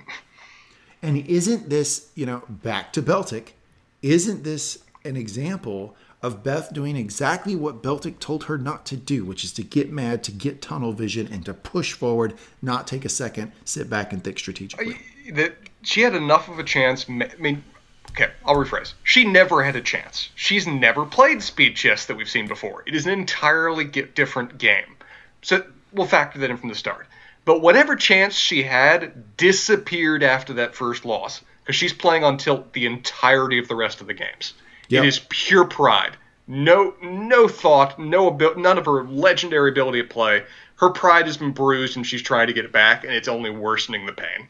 and a crowd assembles and more and more people watch and this is bad for Beth's bank account but even worse for Beth's ego because up until now she's been this undefeated sort of like force in the chess world and for, she was laid bare for everyone to see that he could just kick her ass and that she couldn't do anything about it and that she continued to go over and over and over and over and again to get the ass kicking and a lot of people saw it. So she leaves very very angry justifiably. Should be angry at herself. Um, and I think it really hurt her confidence going into the next day. And I will tell you that at this point in the episode, the first time I watched it, I thought Beth's goose was cooked the next day. Yeah. I thought there was Oh, no yeah. way she was beating Benny the next day. No, I- and I, we we debated this a few episodes back of when she first played Benny, and the day before they played, Benny at, pointed out a mistake in her Beltik game. Um, and we debated was that purposely to set her off? Was that pl- purposely to give her a certain element of doubt so that he'd have an advantage in the next game? How much do you feel that, well, at least when he first sat down and wanted to encourage her to play speed chess with him, that was his purpose or his intent here? Was I he- honestly think he was trying to make some money. I know that sounds crazy, but I think he was just. I think he's done this so much in New York. I think he knew a Mark when he saw a Mark, and he knew her. He knew her ego. He knew how fragile she was, um, like sort of emotionally in the moment, right? How she could she could fall apart. I think he saw a Mark. I think he was trying to make some money. I mean, he probably made And his blasé episode, a, a, a, um, attitude about it the next day even even further justif- or, or reinforces that, right? Because the next day he's kind of like, "Oh yeah, forget that. Sorry about that." He doesn't seem to want to hold it over her. I think he was just trying to get, get some money off of her. It's very, it's very possible. I mean, he made probably the greater, mo- I mean, in relative dollars, he probably made the greater whole of a thousand bucks off her that night. Mm-hmm. That- that's good spending money. I still think that at least when he first sat In down, our, in our money, thousand bucks in our money.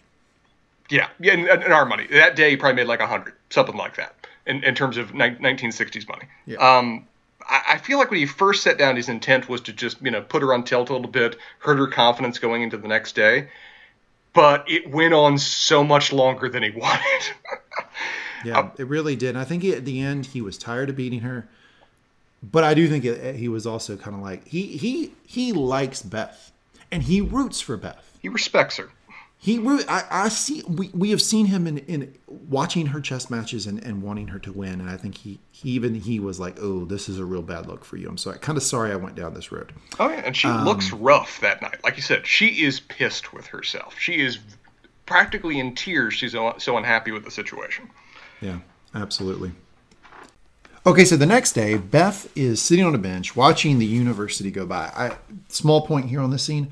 I loved how they just kind of had her watch a university, right? Because she didn't go to college, and she's just able to see. She's on a quad, and she's just watching university life go by. She's drinking it in.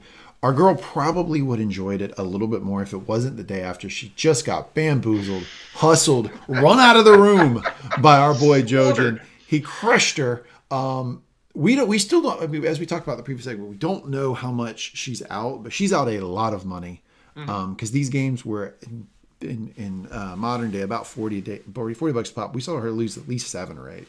I, Um, I figure she lost her entire stack. That was that was kind of my interpretation. She was pulling individual ones to pay him there at the end. She got creamed. And the next day, of course, oh, who who walks up? Of course, Benny, dust jacket and all, um, sits down. She's clearly mad at him. Um, but Benny wants to get past the night before. He says it's going to be you or me.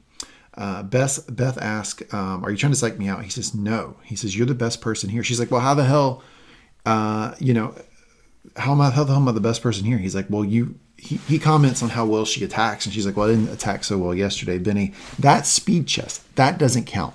I'm yeah. better than you at speed chess. I play a lot of it in New York. This is the point I was trying to make earlier. Is that as smart as our girl Beth is, she does get tunnel vision, right? And this is what Beltik tried to explain to her. Like, she doesn't seem to understand. She didn't seem to understand that speed chess was just simply a different game. Mm-hmm. And it, it, she just needs to learn that game. I'm sure if she played a lot of speed chess, she'd beat Benny at speed chess. Oh, yeah. But she just she just had this hubris about her, where she thought, "Yeah, I can do it. Same thing, no problem." Right? So much of what Beth is is just based on genius. She works from the idea that she's so good at chess because she is a genius, because she's naturally good at chess, and it flows from there. Her intuitive style of play, that kind of just natural understanding of the game. She's really, the last, of course, the last episode in particular, having to be schooled in the, the fact that no, it's a certain element of training too. There is a genius, and there is a genius that just comes from hard fucking work. The more you practice something, the better you can get at it. And she's coming around to that mindset. But speed chess is a good example. That she walked into it assuming I'm good at chess, I'm really smart, clearly I'll be good at speed chess. And Benny took her to school when it came to that. I'm going to draw a parallel to basketball here. Probably going to shock you, um, but in the so in basketball, right? You hear Who's the best basketball player of all time, Spencer? You just I'm just posing the question. Michael Jordan. I would say Michael Jordan too. It's a pretty pretty. Uh, I would say probably 75 percent of people would say Michael it's, Jordan. It's an easy some, answer. Some folks might say LeBron. Right? He's probably number two. Um, I will tell you this: the best one-on-one player of all time was Kobe Bryant. Kobe really? Bryant could beat Michael Jordan at one-on-one. He could beat hmm. LeBron at one-on-one. Kobe Bryant was the best one on one player of all time. But one on one is a different game than five on five, right? This is something that Beth didn't seem to realize. And Kobe got a lot of people that way. People who just thought, well, I'm really good at basketball. I can play. Kobe could always win one on one. Speed chess is kind of the same deal. Beth just didn't seem to understand it. And I think, to your point, she's so talented. There's some hubris there. She thinks by brute force she could just destroy anybody. But back to the conversation. Um, you know, Benny, uh, the scene closes with Beth saying to Benny, uh, do you ever play games in your head when you're alone? I mean, play them all the way through. So this is this is interesting because Beth has shifted in the conversation from "I'm mad at you, you hustled me" to accepting the loss, moving on, and talking to Benny as just another competitor or maybe even a friend. And Benny says, "Yeah, doesn't everybody? Yeah, of course we all do that." Um, so you know, I, I think it's Beth reaching out a little bit, opening up, but also learning uh, yeah, yeah, you know, you're not the only one there who's playing chess in your head. Instead, because there's so many chess players, part of them getting good at the game and part of the training is playing with other people, is practicing with other people, is that kind of shared experience of the game. It's never really been that for Beth. She's kind of been an outsider to it. She's always learned by herself ever since you know she first got training from Mr. Shaibel, or whatever else. The next part of her career has just been Beth against the world. And so the idea that there are other people and have their own similar experiences is something she's never really entertained just because she's never had that kind of connection. That's a really good point because we the show does take pains to show how communal it is for everyone else. Benny always has a group of people around him. Beltik had a group of people that he hung around. Beltik, when he was trying to make Beth better, did so in a communal way. Go to her, talk to her, spend time with her. Um, Benny's going to propose to do it later in this episode, but that's not the way that Beth has, has learned. So it's a, it's a really good point. Um, and this is mm-hmm. like, I think, a step toward Beth trying to understand um, you know you can connect with some of these people who you who you play against, who your competitors, right? And, they, and maybe in the process they can make you better, but maybe in the process you can have a friend. Um, mm-hmm. So we cut to Beth and Benny playing. Looks like the championship. They're in the lecture hall. Uh, let's get ready to rumble. Play starts and we cut. I want, I what want do you think about chicken. the decision? What do you think about the decision to not show the match here between Beth and Benny? That it's an interesting call. I mean, they're trying to f- set it up that as much as it's been built up, as much as it's been, you know, the true title fight between the heavyweights of the world, she beat him in 30 moves. It yeah, was a slaughter, and they want to yep. set it up as being a slaughter. That even anything he was kind of telegraphing. He was telling her, "You're better than me." Yeah. Um, but I don't think I think she, she, hadn't really even accepted her. We as the audience hadn't accepted just well, how he had beaten her improved. before. Yeah. One of two losses she's ever had, right?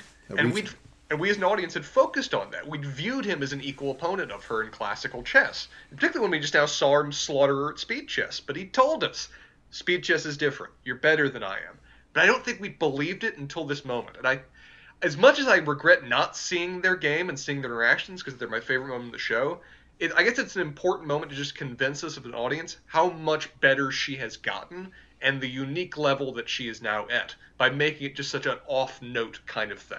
That you don't need yeah. to see this. It's a foregone conclusion. Let's move on.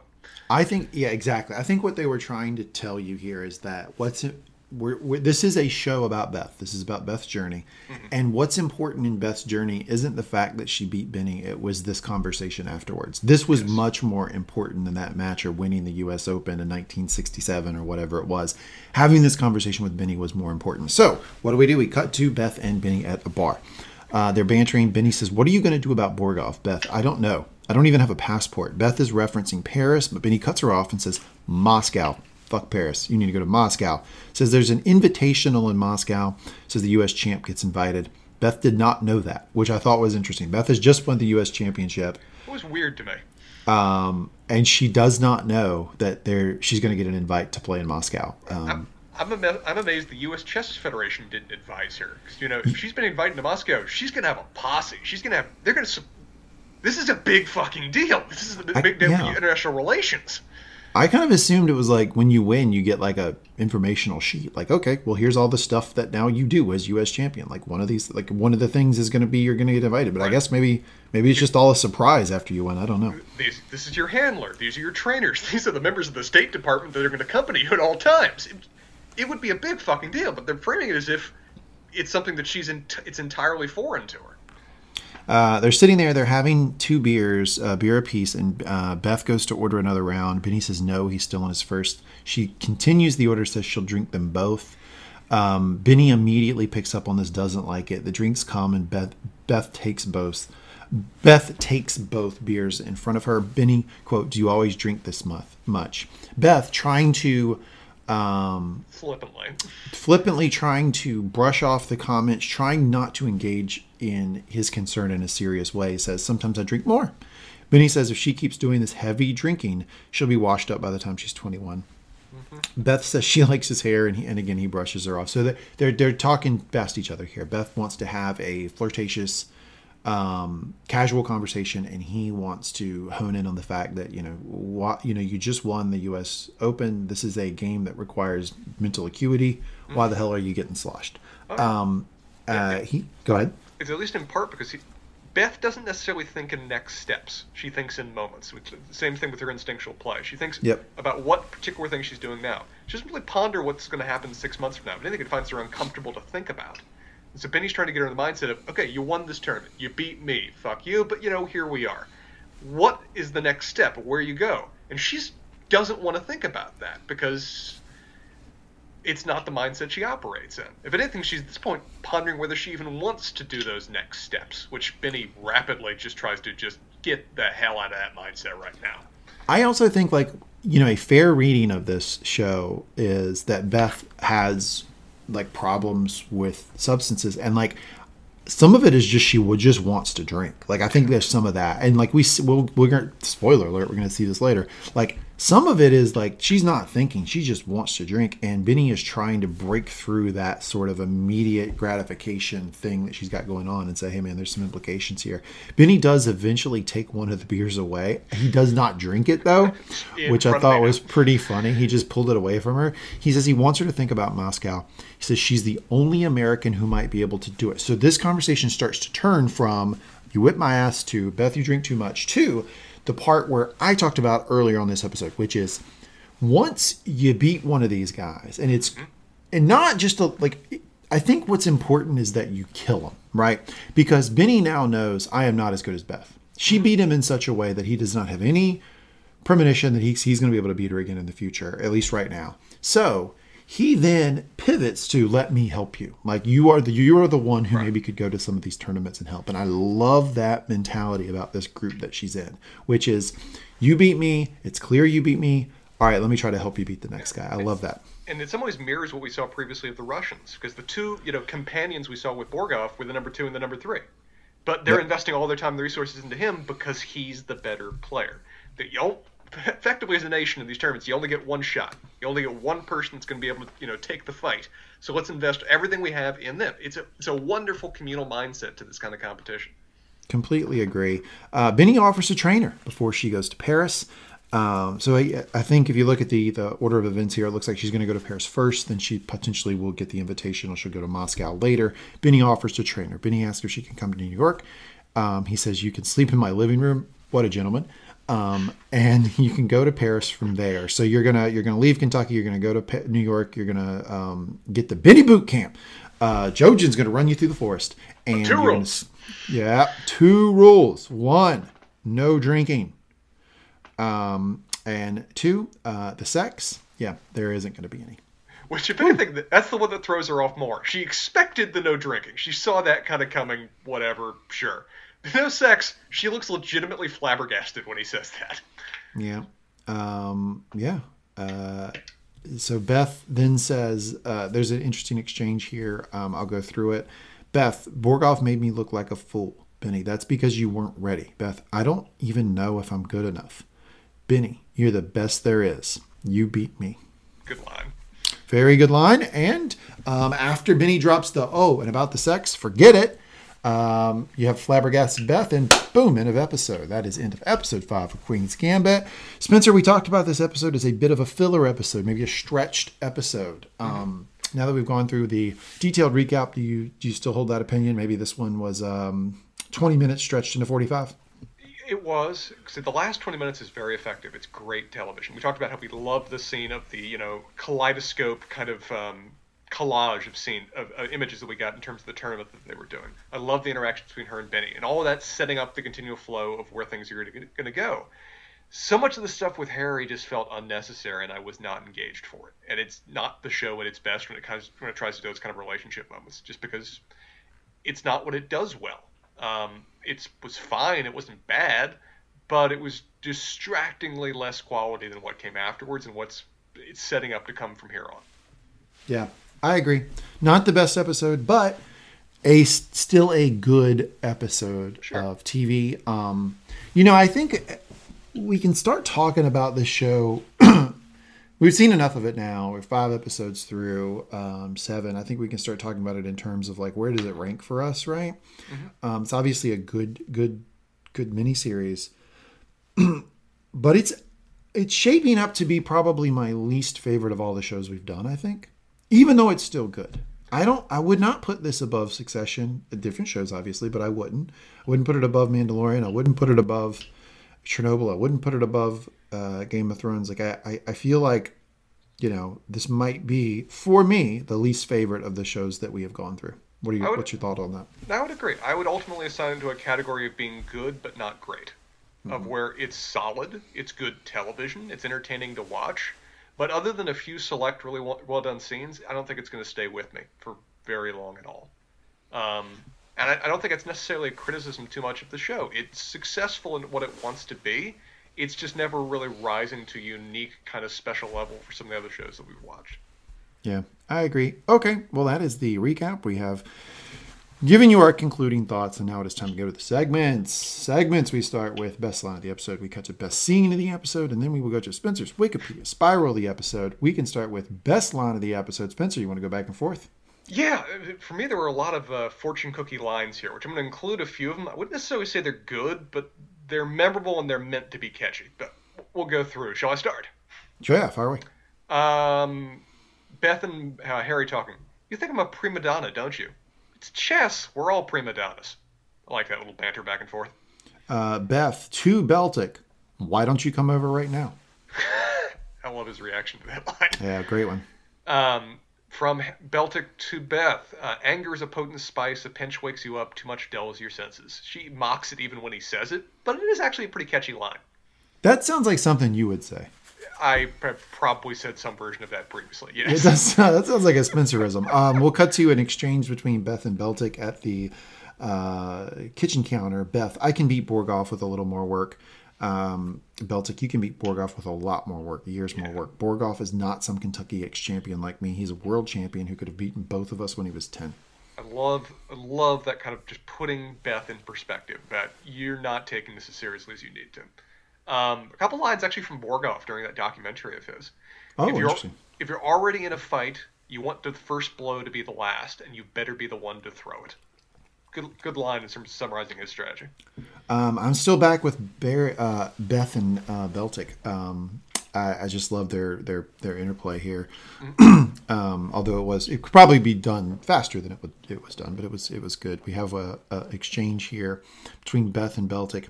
Beth, for God's sakes, Harry, can't you see it?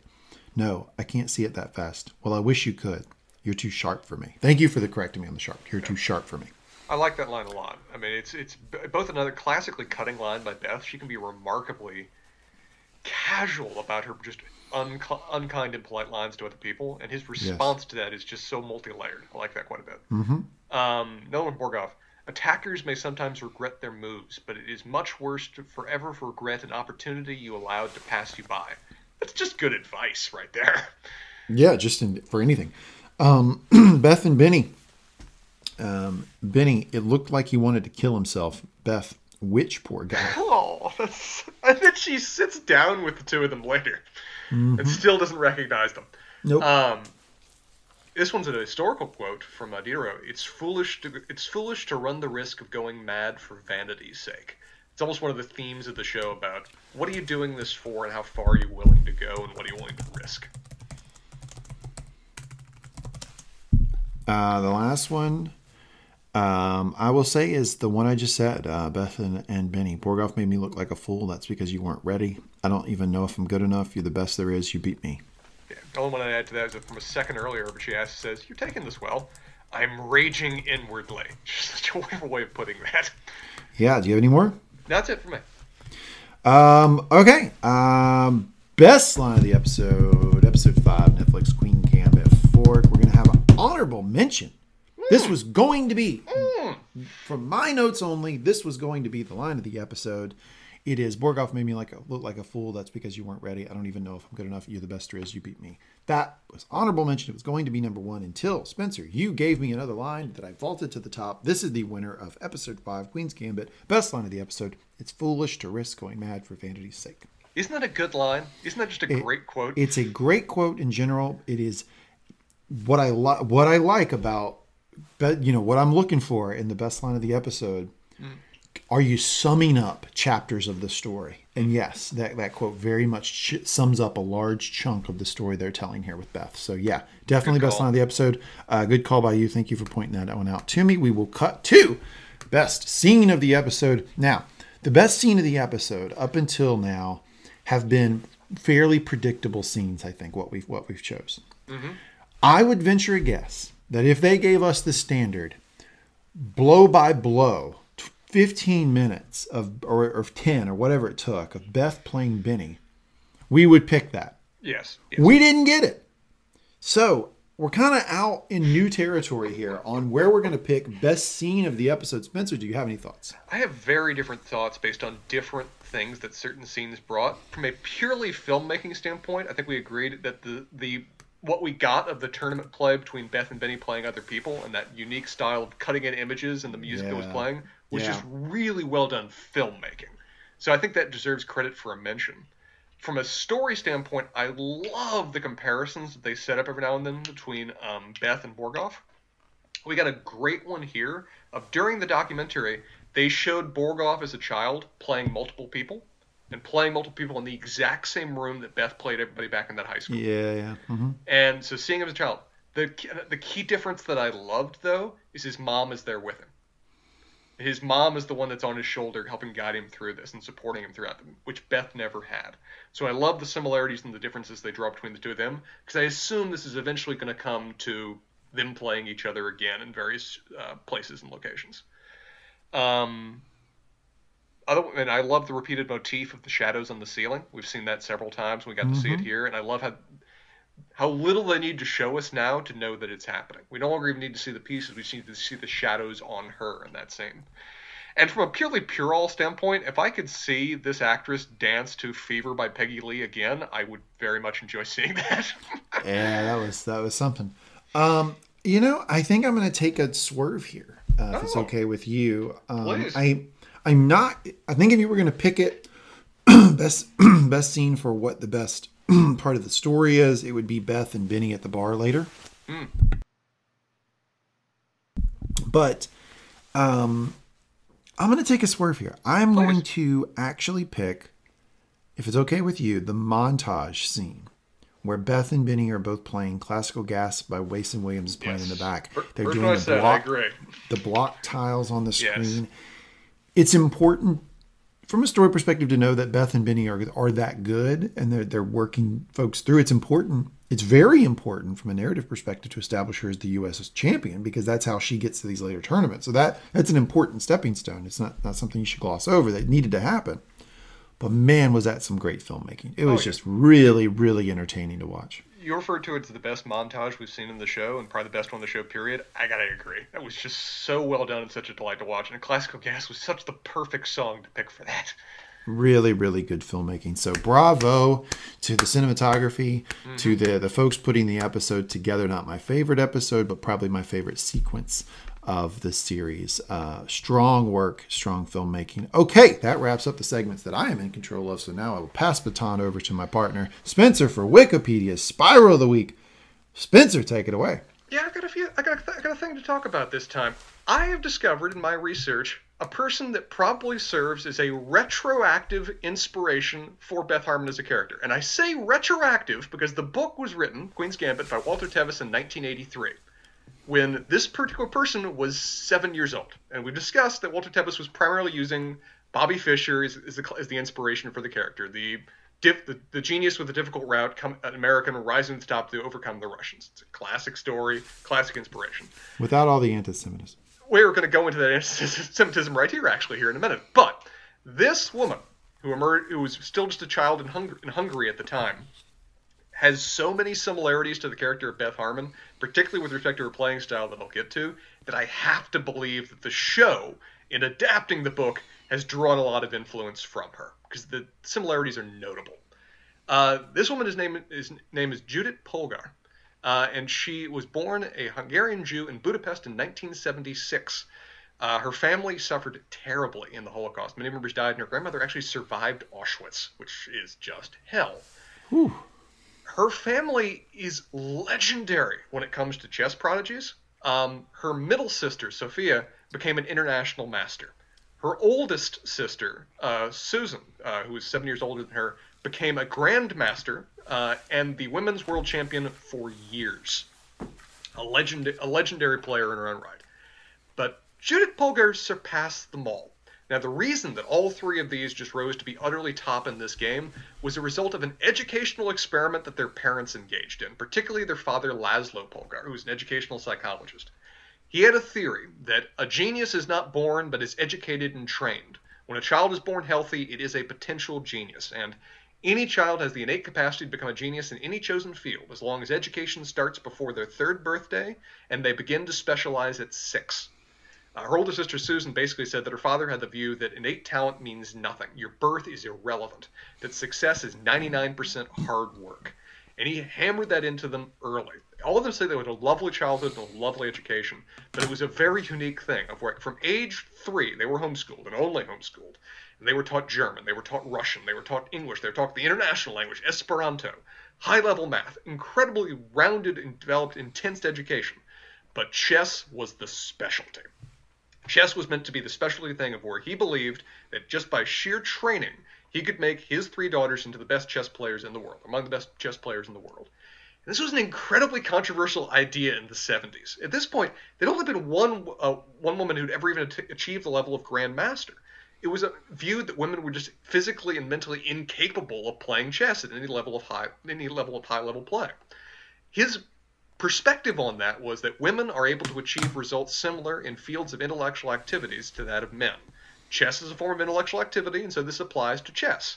Accordingly, we reject any kind of discrimination in this respect. As you can see, I'm kind of quoting his notes Yeah. that he was doing over the course of his uh, doing these experiments. So, with respect to this chess, this specialty from an incredibly young age, he was training them to the best of his ability in being professional chess players. And it wasn't just him. Him, his wife, the sisters themselves trained each other. But he also brought in grandmasters from around the world to come in and help train his daughters. An incredible list of people that were being brought into his home for this purpose. Now, each of the daughters being incredibly skilled chess players, they have a lot of friendly debate about who was the best earliest. They really disagree on the subject of who was the most of the prodigy of the three of them. Uh, with Sofia in particular saying, with Susan in particular saying that uh, Judith was actually pretty not as good relative to the rest of them at, a, at the same ages. But looking at the information I could find, she still was incredible. That at a young age, like there's a story of her little child, like three, four, having already been put to bed, being brought back in, half asleep, rolled in her blanket still, so that she could be brought in to stare at the board that her older sisters and the grandmasters they were brought in were debating certain moves. And with her tiny little arm, she'd gesture what the move should be, half asleep, fall back asleep in her parents' arms, and be carried back to bed. It's like a Baby Yoda situation. It very much is a Baby Yoda situation. By age five, she was defeating people blindfolded, not looking at the board. By age 11, she was defeating all of her Grandmaster teachers that were being brought in, all of them. Um, by to offer an example, she had a chess rating of 2080. That's a candidate master, an international. Uh, wow. By, by age nine. Nine! Woo. She was the youngest player in history at her time to be named an international master. Male or female, youngest player in history. To put it in perspective, Kasparov, Garry Kasparov, the legendary player viewed as the greatest player of all time by people nowadays. And Bobby Fischer, incredibly legendary in his era, viewed as possibly the most individually difficult player to ever play against, became international masters at 14. She did it at 12. And she did it with a chess rating of 2,555. Again, three years. Oh my God. She jumped that degree. With that rating, she made the world top 100 list, coming in as her initial rating at 55 in the world 12. She is the youngest player ever in history to breach the top 100 list, and she did it in the middle of the list. She also did it 35 points ahead of the current women's world champion.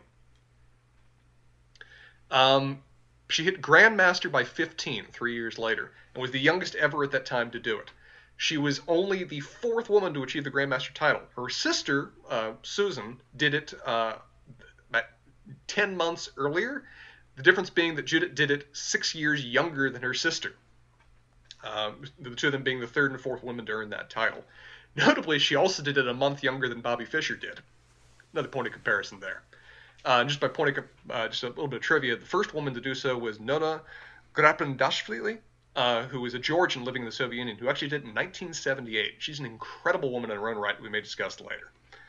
Um, it was at this age that she started to develop an international reputation because she started playing and defeating uh, former world champions. Again, she's a, she's a mid-teen at the time, but she played and defeated Boris Spassky, the famous Russian that played against Bobby Fischer, slaughtered him.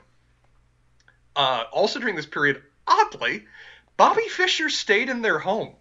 When Bobby Fischer was on the run from an he was on the run from an international arrest warrant because of course he was and he was hanging out in Yugoslavia and Hungary during that period.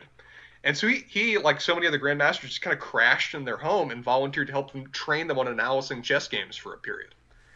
This is around the same period that she defeated Boris Spassky in an exhibition game. So her dad proposed to Bobby Fischer, you know, the guy that had played Boris Spassky famously a, a few decades earlier, hey, how about we do an exhibition game between you and her? Wouldn't that be fun? And Bobby Fischer agreed at first and then backed out of it. And when asked why he backed out and whether he would um, agree to a reschedule of the game, what do you think he said? Not sure. What what, what was it? His reason for why he wouldn't was no, they're Jewish. Oh, of course it was. I should have seen that coming a mile away. Yeah, yep. Oh, he was an incredible figure. We'll talk about him in, a, in probably a later episode. Man, he was a dick. Um, summer of 1994, a couple years later now. She's 17, going on 18. Oh and she competes in an international tournament in Spain against the best players in the world, loaded to the brim with grandmasters. She not only wins this tournament, that just for this tournament, if you just assessed her chess rating for based on her accomplishments at there, she would have had a tournament rating of 2,778 in the mid 90s. Not only would that have put her in the best in the world in the mid 90s, that's still to the day, today, in terms of chess ratings with the inflated ratings I talked about, put her in the top five of the top 10 in the world. Um, in recognition of that, once they, you know, assessed her whole career by a year and a half later, she became, to date, the only woman to make it into the top five of chess ratings based on overall play. She came into the list at number eight.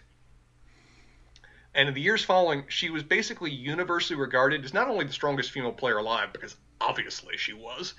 She was probably the strongest uh, strongest woman to strongest female player ever in history, at least by any way that we could know. And she developed a absolutely legendary reputation when it came to this, and it only continued. A year and a half, two years after that, she defeated the world champion Karpov, the current world champion in individual wow. play. Hmm. She did. Uh, she did so in action chess, where the entire game has to take 30 minutes. We've talked about speed chess and action. So it's kind of like in the middle there. Kind yeah. of in the middle, which seems to be honestly what she was even best at. Despite the fact her rating was in classical chess, she fucking murked people when it came to speed chess. She was incredible at that. Um, also, in 1988, she became the first woman to the first woman to win the U.S. Open. So while we see Beth Harmon on the show winning the U.S. Open, first time that happened was Judith was Judith Polgar in 1998. What she views, though, as her honestly her greatest accomplishment was in 2002 she defeated Garry Kasparov. What? I did not had no idea this happened. In 2002, she played Garry Kasparov in Rapid Rules, another form of speed chess. Now, he had, she'd played him before classical chess, and she'd, he'd actually beaten her several times. In fact, the first time she ever played him was at 17, and famously, Garry Kasparov defeated her in part because he cheated of where it was it was called the touch move controversy of where he was Gee. playing her. He was 17. He was the world. She was 17. He was the world champion at the time. She's playing him. It's a tough game. He places a piece, takes his hand off it, puts his hand back on it, and moves it to a different location. Look, even my P brain, even my super JV, the JViest of JV chess players, knows that is a no go. That is a forfeit level move to do that. You have you have forfeited the game if you do that. Now, well, I didn't realize it was that serious. It's a serious thing. Um, particularly if it occurs did after. Did she call him on it? I mean, what, what happened? That's the thing. It's particularly serious if it occur, if it's being documented after the fact, because you can't fix it now in the moment. Um, she's 17. She's playing the world champion. She didn't feel comfortable herself intervening because it's not her job. It's the umpire. It's the ref's job to do it. So she turns and stares at the ref and he doesn't do anything. He lets the play continue. Bullshit. Bullshit. Bullshit. And it threw her off her this game. This is the Montreal Screwjob, wrestling fans. Oh, yeah. it, it, threw her off her game. It threw her off from the tournament. She ended up losing the tournament because she thought cause just she couldn't understand why that had happened. She even confronted Kasparov afterwards, and he had the audacity to deny doing it. Yeah, he said he didn't do it. What a shit. Uh, now hold on. Now, now hold on were there other people there who saw it, not just her? There were other people there that saw it, and there's even okay. a video of it happening. Oh well, there, there you go. But here's the thing: the video's never been released to the public because the guy, the guy that re- the uh, news agency that's recorded it has to refuse to has refused to release it for reasons. They've never explained why they refused to the release the reason is Kasparov did that shit. Like Kasparov has since said that well, it may have happened, but I didn't mean to do it, or something along those lines. But he was particularly at the time denying it. And Kasparov, as much as he's you know viewed as a legendary player and has since humbled a bit in his later grand old man years, at the time he was quite the dick when it came to about the idea of women in chess. That he referred to her at various moments as a circus puppet. Uh huh. And that women chess players should stick to having children. He also well, especially said, especially when they're kicking his ass. Yeah, I'm sure he, he wishes they would. We'll get to the 2002 tournament in a second. I'm setting, I'm setting it up because this, this was a earlier in her career I'm talking about right now. Um, but going up into this 2002, she said she has fantastic chess talent, but she is, after all, a woman. It all comes down to the imperfections of the feminine psyche. No woman can sustain a prolonged battle. Also referring to them as just simply not great fighters. So in 2002, building this up with her, you know, having this kind of difficulty with Kasparov for years because of viewing the unfairness of that moment early in her career. When they set down for rapid rules, there was a lot going into it. It's also part of an internet, I believe it, a, a multi-nation tournament play between Hungary and um, the, uh, Russia, and so her success in that played a key part in the in the ultimate um, re- resolution of that conflict. She successfully defeated him, ensuring that uh, her nation helped defeat Russia at the time. Kasparov apparently immediately got up from the board and just left when it happened. Just walked out of the room. Walked even out of the building as journal, uh, uh, um, uh, as journalists, as journalists and photo- photographers tried to to just mob him. To his credit, uh, after he had an opportunity to calm down, he revised his prior opinion to say that the Polgars, uh, Judith and her sister, showed that there was no inherent limitation to their aptitude, an idea that many male players refused to accept until they'd been unceremoniously uh, until they had unceremoniously been crushed by a 12-year-old with a ponytail. so he eventually came around, and apparently they actually have a good banter now because they actually were interviewed together several times with respect to this show.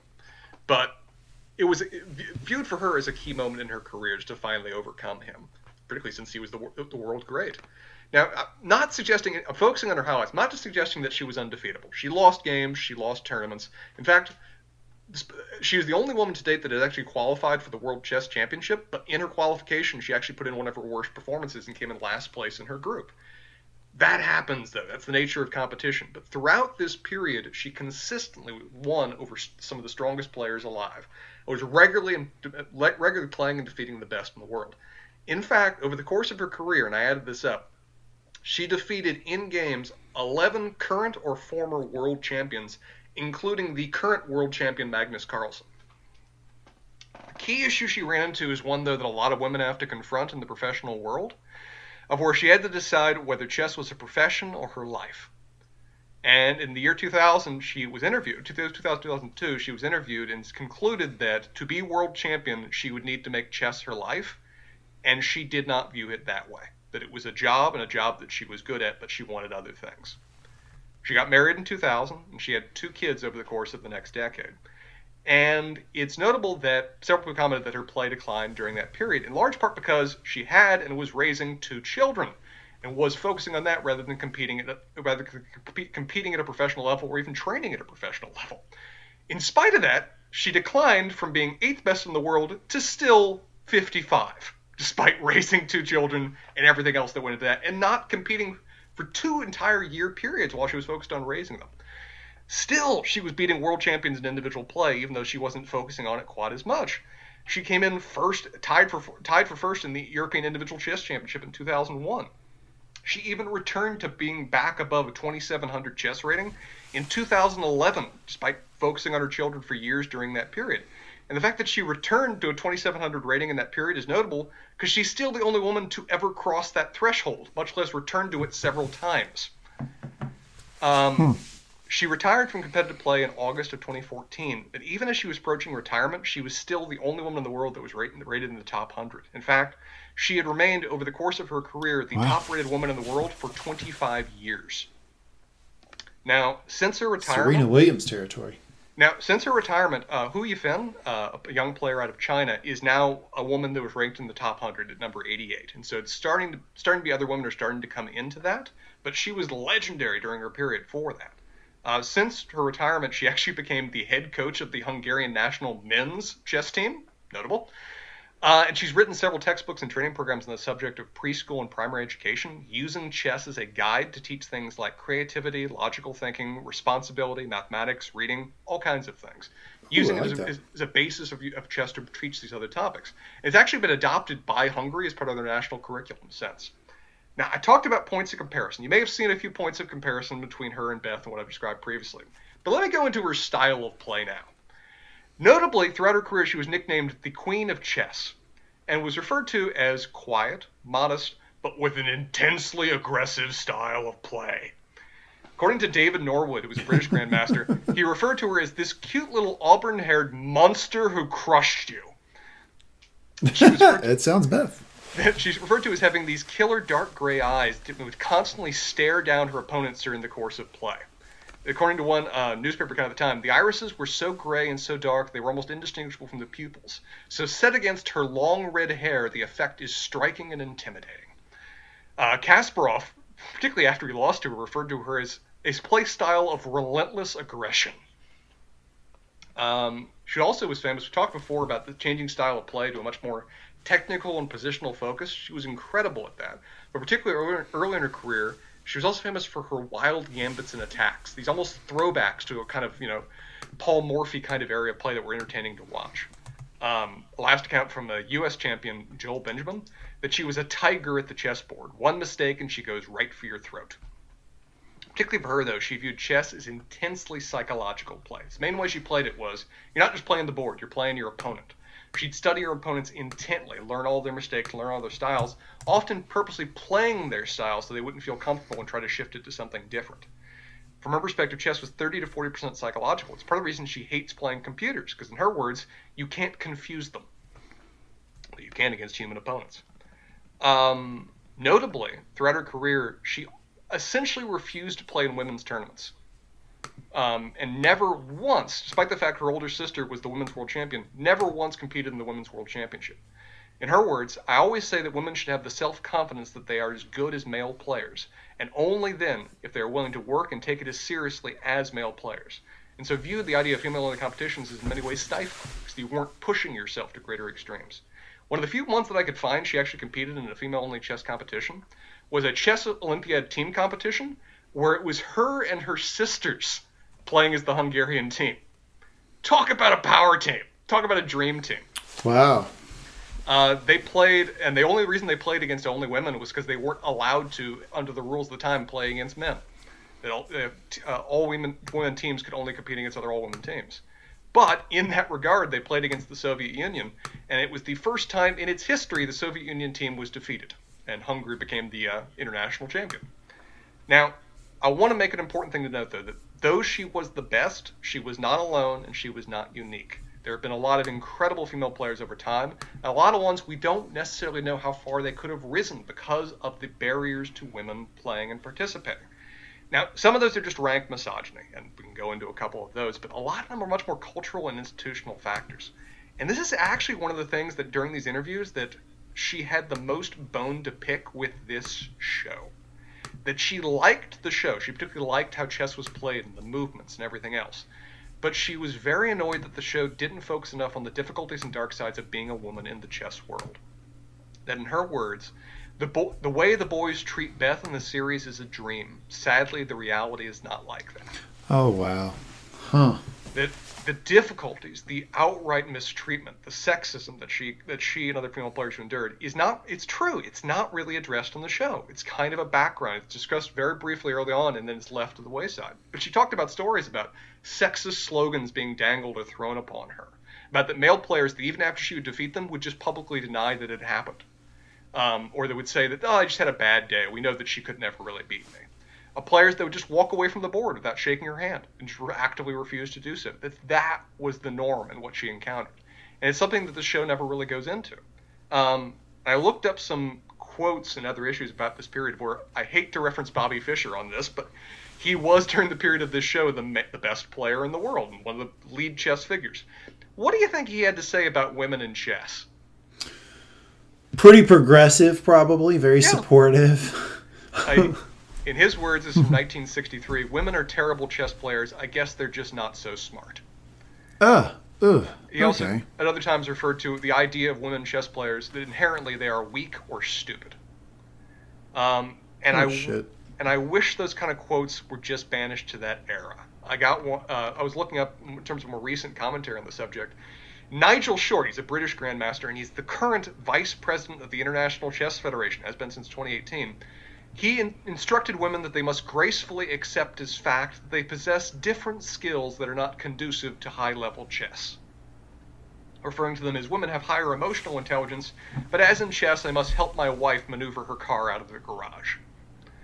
Notably, during an interview, and I would love to be able to find a copy of this interview, a Sky News anchor pointed out that he had previously been defeated by Judith Polgár, the subject of this little piece I am I'm going on in, just like Garry Kasparov, and asked, when she defeated you, did she bring her man brain that day? Wow. Now, it's not to say this is necessarily an uncommon viewpoint even to this day, though. Even among women players, many players say, including particularly female trainers, that chess does not come naturally to women. That it, they lack the killer instincts and risk taking that are needed. Now, well, that's I mean some societal conditioning, obviously. But that's the issue. It's also it's always not it's societal conditioning definitely, but it's also issue of what women need to be trained to be good at this. Like we've learned recently in math, I mean there's growing there's growing evidence that women think differently from men and analyze problems differently, and need a certain different level of, of, of training or education than men do to succeed in these fields, particularly for like math and sciences. We assumed for decades that women just weren't good at math why else is that all all the all, all, people attending in math and sciences, but professors, professionals, men? Clearly, it's that women suck. What we've learned since is that no, They just learn differently than men do in terms of these topics, and the entire curriculum has been built around what men need to learn. Because all of the original testing about what was needed to teach people these topics was done on men. And we've now realized that that's just not universal. Women need a different form of training and focus to learn these topics well. And they can succeed just as well as men in them if they get that level of different su- uh, support and training. Susan Polgar, the older sister of this family, had previously said on the subject of women in chess, based on these kind of studies, that girls can learn how to play just as well as boys, but they often approach the game differently. For instance, she offered that men are look at chess as a competition. They look at it as overcoming their opponents. Women look at chess basically uh, most effectively as solving puzzles, as solving problems. And that when you train women in that regard, everybody has the same ability to excel. You just need to understand how different the, the, different process of thinking and understanding this problem, different things that draw them to it.